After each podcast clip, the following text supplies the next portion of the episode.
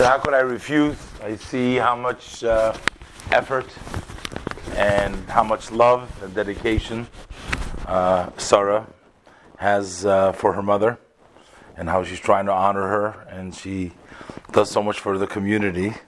So when she commands me and she says, "You're going to speak at this event," and uh, so I do, as she mentioned. It's uh, it's actually a weekly uh, session that we have here. Thank God, going on for many years now.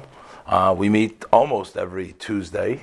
Again, not such a crowd, but uh, tonight is dedicated to uh, benefit the soul mentioned earlier, Feiga Tzipa Bas Yehoshua Chuna Laufer, which is Sarah's mother, our dear Rebbitzin. And today is actually uh, was uh, her fifth yahrzeit, and we remember her fondly. And uh, we pray for her aliyas neshama, elevation of the soul. May she be a gutta better, and pray in the heavens for her daughter and family, for all of her offsprings, and for all of our community, for blessings of health, success, and much nachas person is likened to a tree. Ki ha'adam eitz. There are various kinds of trees. Some are fruit-bearing trees, and some are not. Some grow very delicious and tasty fruit, and some not such beautiful fruit. During the lifetime of a person, they're like a tree which is growing full of fruit and branches. They provide delicious food and provide great shade. When they pass on, they are like a tree who has been uprooted and no longer bears fruit and provides shade. The fruits, of course, that a person produces are their good deeds and the families they create and nurture. If the fruits that grew during their lifetime are planted, and they in turn bear beautiful fruits and grow beautiful branches, uh, then this is the continuous link between one generation and the next. To the merit of my mother in law, the beautiful fruit she produced is the best testimony that her continued influence and relevance as we remember her this evening. Of course, tonight is Chamisha Osor B'Shvat, the 15 days of Shvat.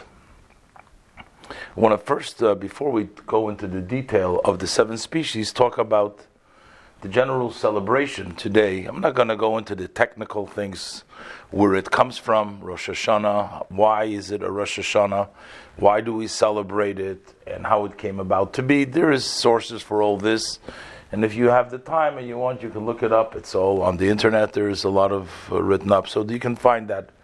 But today, I want to first mostly concentrate on the uh, general idea that we are celebrating today, we are celebrating growth.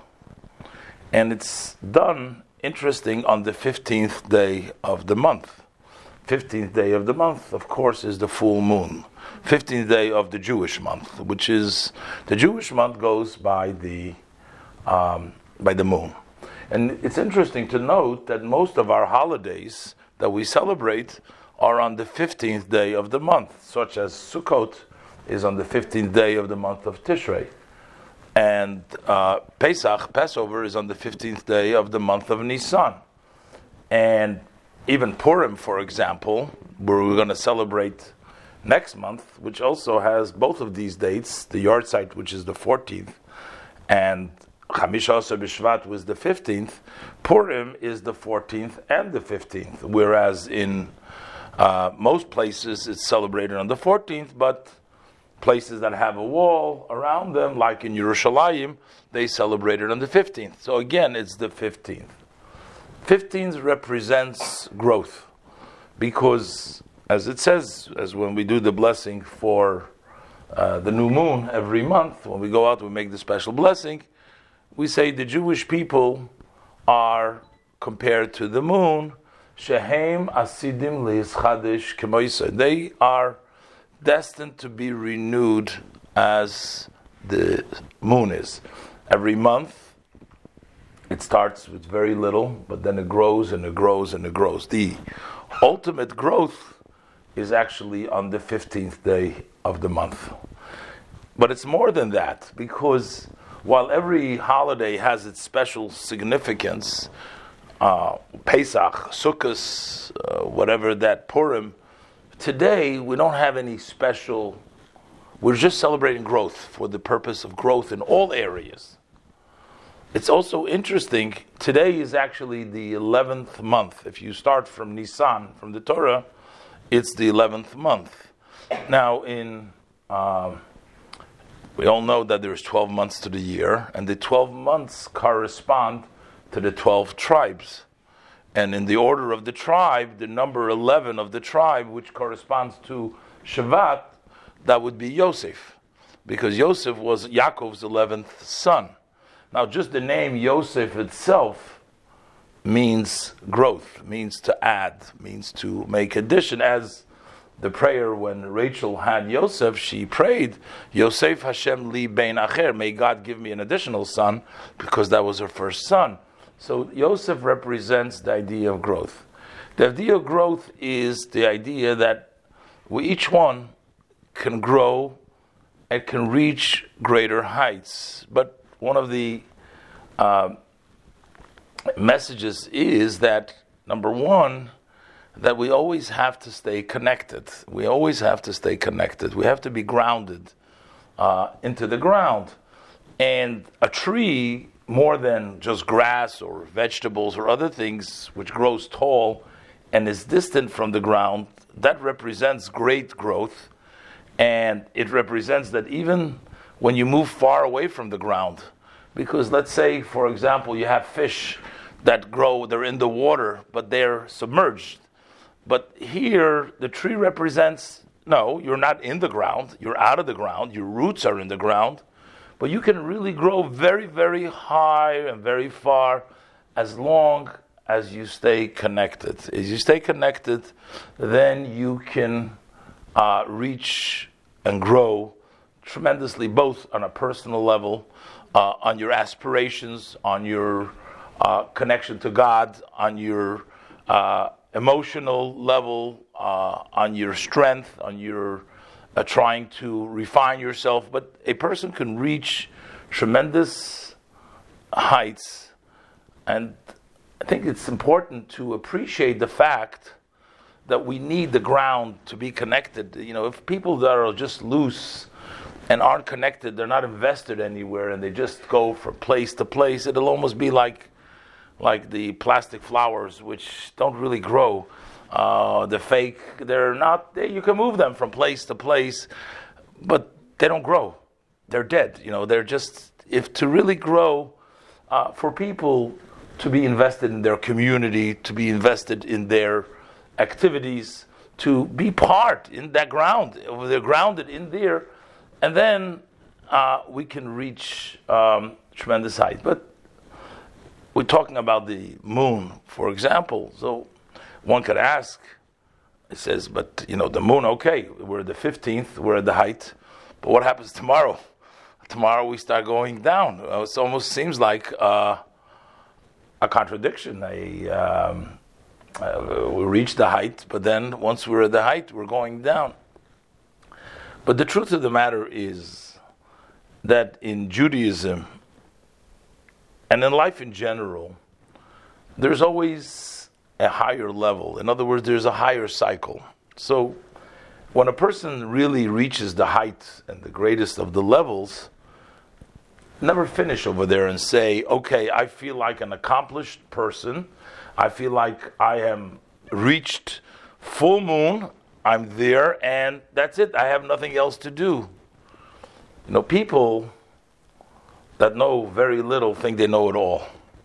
But people that know it all, know a lot, know that they know very little. So when you really reach at a very high level, then you start realizing that you got to start over again. And just like the Torah, every year we finish the Torah, the next year there's a new level of Torah.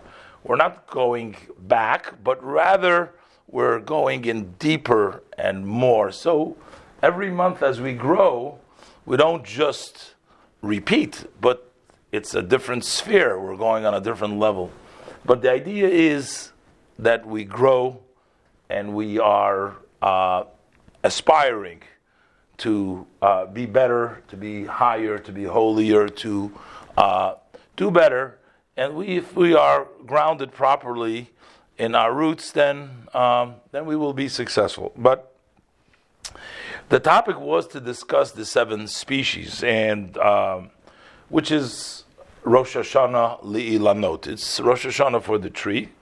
So um, we'll talk a little bit about uh, a little bit about the different species that the Torah uh, talks about when it talks about the praise of Eretz Yisrael about Israel.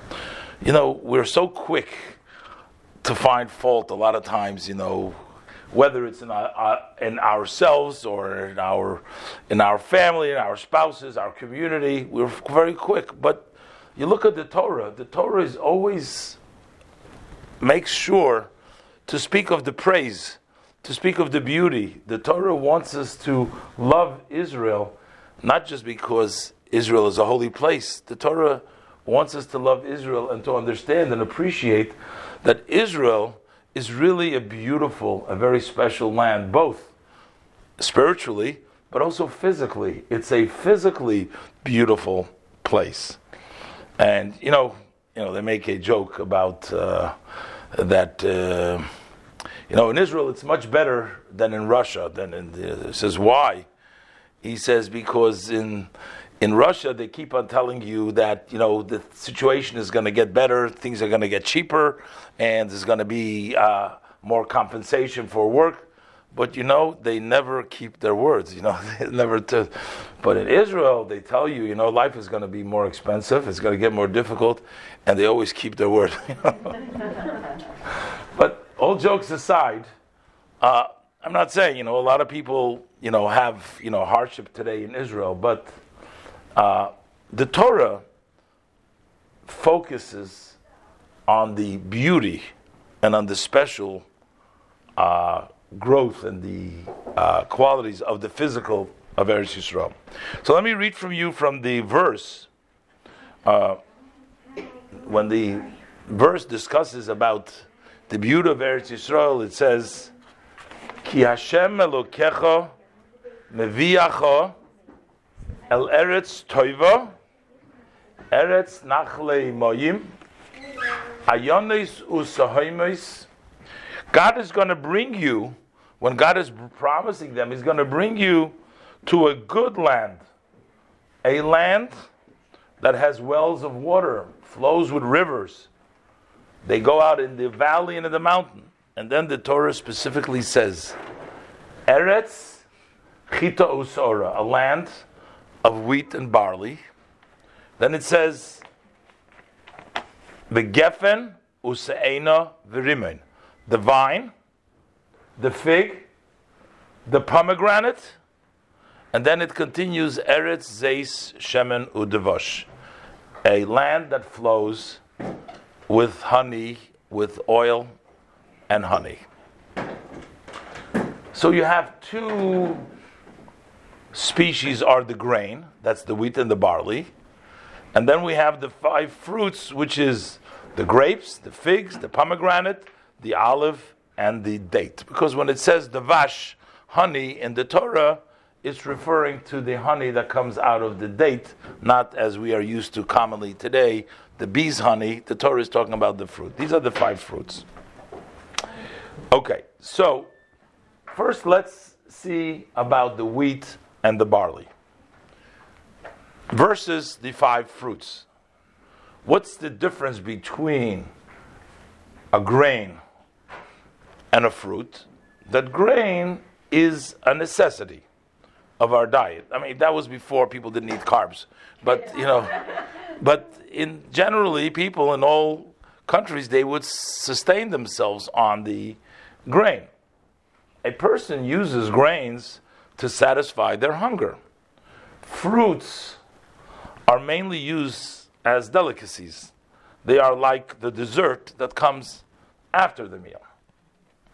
So, the land of Israel, the Torah tells us, is unique and is special in both the essentials of life, the chita usaira, and also in the pleasures of life.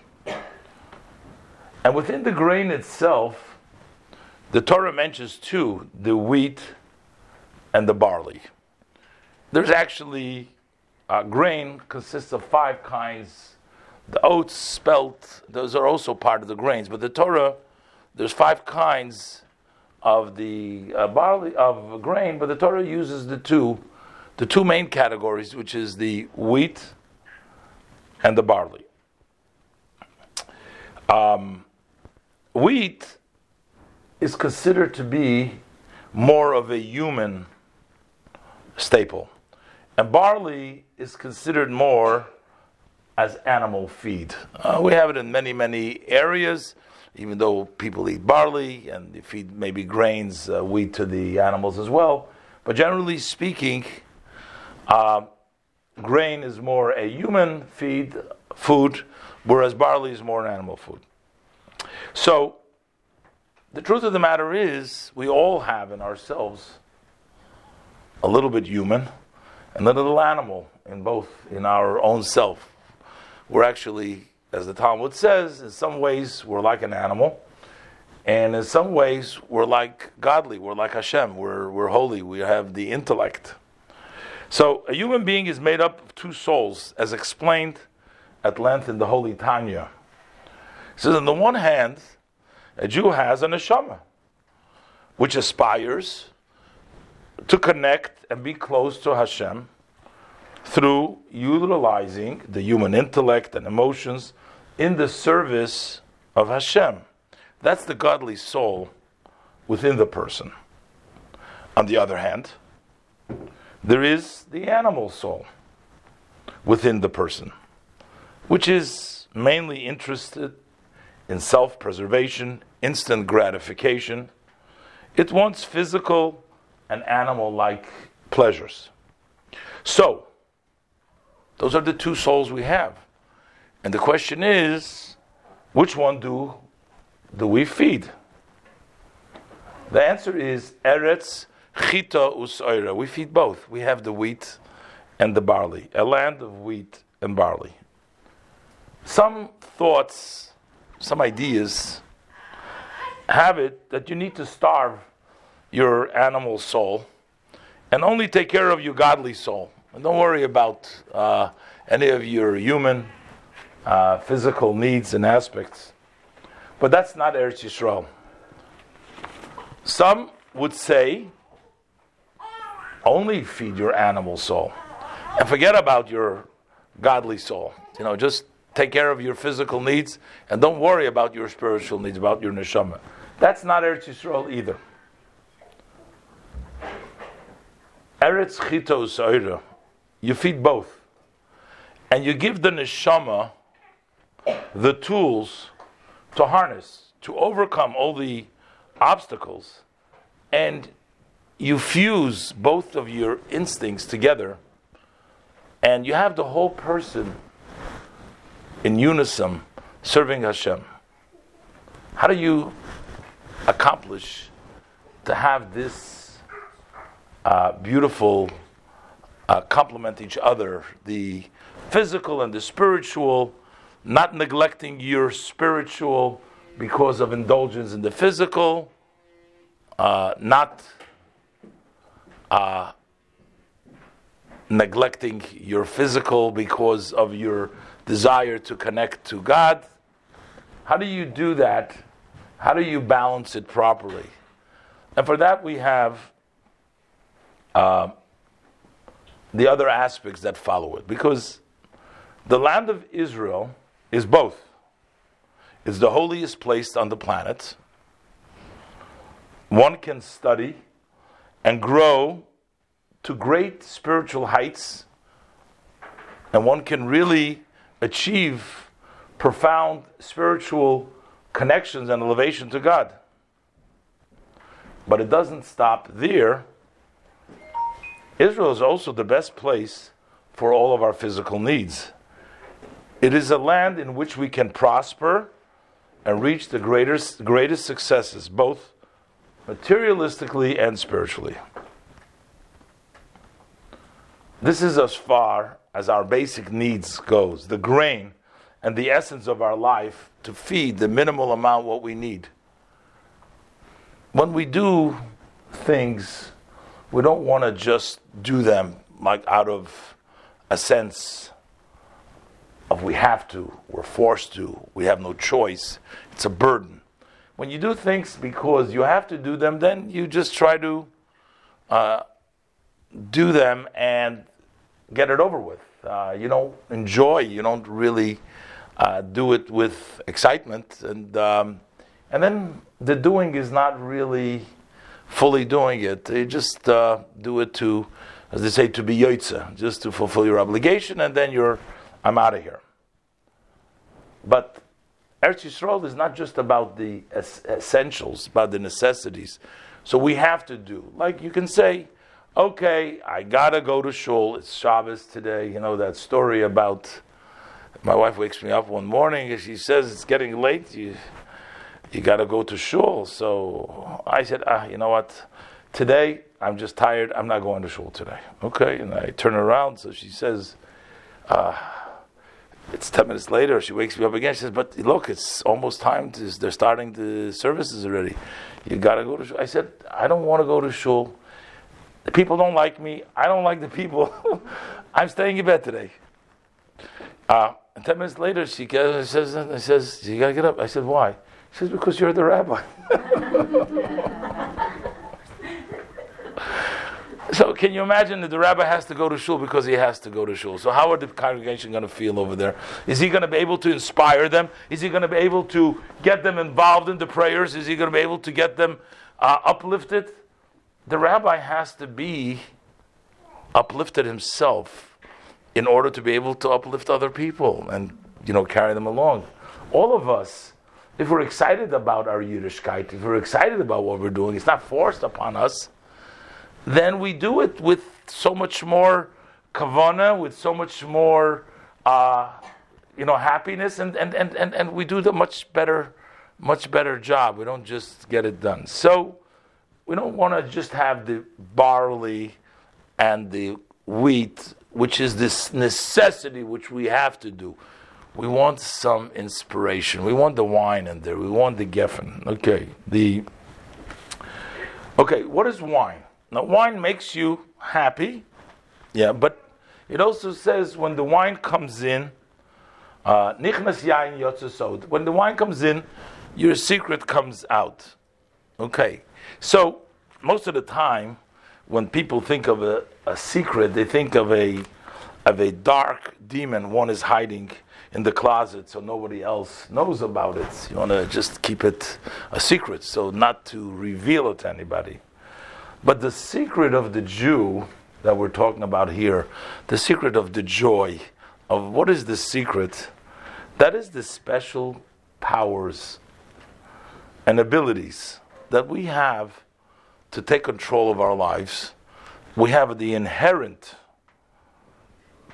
uh, powers. We have two forces, yes, within the person. But there is a way through Geffen to make sure that we win the war, that we are successful, and we're happy. And that comes through joy, that comes through simcha, that comes through happiness, that comes through excitement, to being excited about it. That's the Geffen. That's the wine that the Torah tells. That's the extra part of it. When you use joy in the service of Hashem, you are using the fruits of Israel. Those are fruits that you have. You're using the vine, using the wine, and especially the wine that has the strength to bring out your hidden, true essence of goodness, of love, and reverence, and connection and yearning to Hashem. So that's the vine. I want to go through uh, quickly uh, before I uh, overstep my time over here. I want to go through quickly just to mention a little bit about each one of the other fruits and connect also very briefly with the uh, the different psukim. So then we have the next in the pasuk is the te'ena, is the uh, fig. So what you what's specific about the fig? The figs don't uh, ripen all at the same time, which means that whenever you go to the fig tree, there's always a fig to uh, to pick. There's always it's never finished. It's always there throughout throughout the season. They keep on growing throughout the season. So what is it equated to? That every person, every Jewish person is like that fruit of Israel is like that fig. Anytime you touch him, wherever you catch him, if he's in a good mood, if he's in a bad mood, if he's done, you know, a lot of good stuff that day, if he had a good day at home, if he had a bad day at home, if he had aggravation, but you touch him, you can always find something positive. You can always find a good fruit. You can always find the fig in there. It's always there to collect. Then you have the rimoin. The rimoin has all these pomegranates, has uh, all these seeds in it. Uh, the verse says. In it means that you are like the uh, pomegranate, and um, it says that it has. Some people say that it has 613 uh, seeds in it, but I don't know. That's questionable if it actually if that's the case or not. But nevertheless, the midst, it says that even the people that are rekonim, which means even the people that you think sometimes, maybe you see people, you look at them, you don't think they have much value, you don't think that you know there can make anything out of them. You have a look at them, maybe everybody else has given up on them, and you say, hey, you know, the Torah tells us, no, look at the rimon the pomegranate. The pomegranate has so many seeds. It's so many, it takes up most of the fruit. You know what? Under that cover, under that layer, under the outside, there is a tremendous and a huge goodness and something to be developed. If you help that person develop, you'll find the goodness in them. Then you have the olive. Now, olive is also represents the Jewish people in a way that we know that an olive never mixes with any other uh, any other liquid. If you put it in, it'll always go to the top. So no matter how much throughout our history, throughout our exile, people have tried to push us down, but we're like the olive, like the oil. It will, will always go to the top. But the other thing is also you know, sometimes we worry, why, we wonder why we squeezed, why are we pushed so much. But it's like the olive, you know. Uh, in order to get the pure olive, to go to get the oil, you know, you got to go through Mitzrayim, you got to go through the Gullus, and only then, once you're squeezed, then you actually reach and grow to a higher level. That's the idea of uh, the olive. And uh, then finally, we have the tamar, the date tree. The date tree is unique also in the sense, and this is all from the Medrash, from the Gemara, from different places, that says that every part of the date tree is used. Uh, we use the lulavs we use for the mitzvah lulav, we use the branches for the sukkah, and we also use the fruit to eat, which means there's no waste over there. There's really, everything is beautiful, everything is good. These are all the special fruits of Israel. All tell us about the special uh, abilities and talents and capabilities that we have. But the main thing is that we have to realize that we are able to accomplish so much. We are able to do, achieve greatness, holiness, connection to Hashem. But most important, we do it all with simcha. We do it with joy, with happiness. We feel fortunate to be in the service of Hashem. We feel fortunate to have a beautiful family. We are thankful for everything we have. Instead of complaining, instead of looking for negative, we look at the positive. And when we have the simcha, we have the geffen, then all the following fruits follow. And uh, we achieve greatness, we grow like the moon in our fullest blossom, and we have the success. May the memory of Feiga Tzipa Bas Yeshua Chuna be for a blessing for all of us. Thank you for listening. So much. Okay. Now, now we have the spirit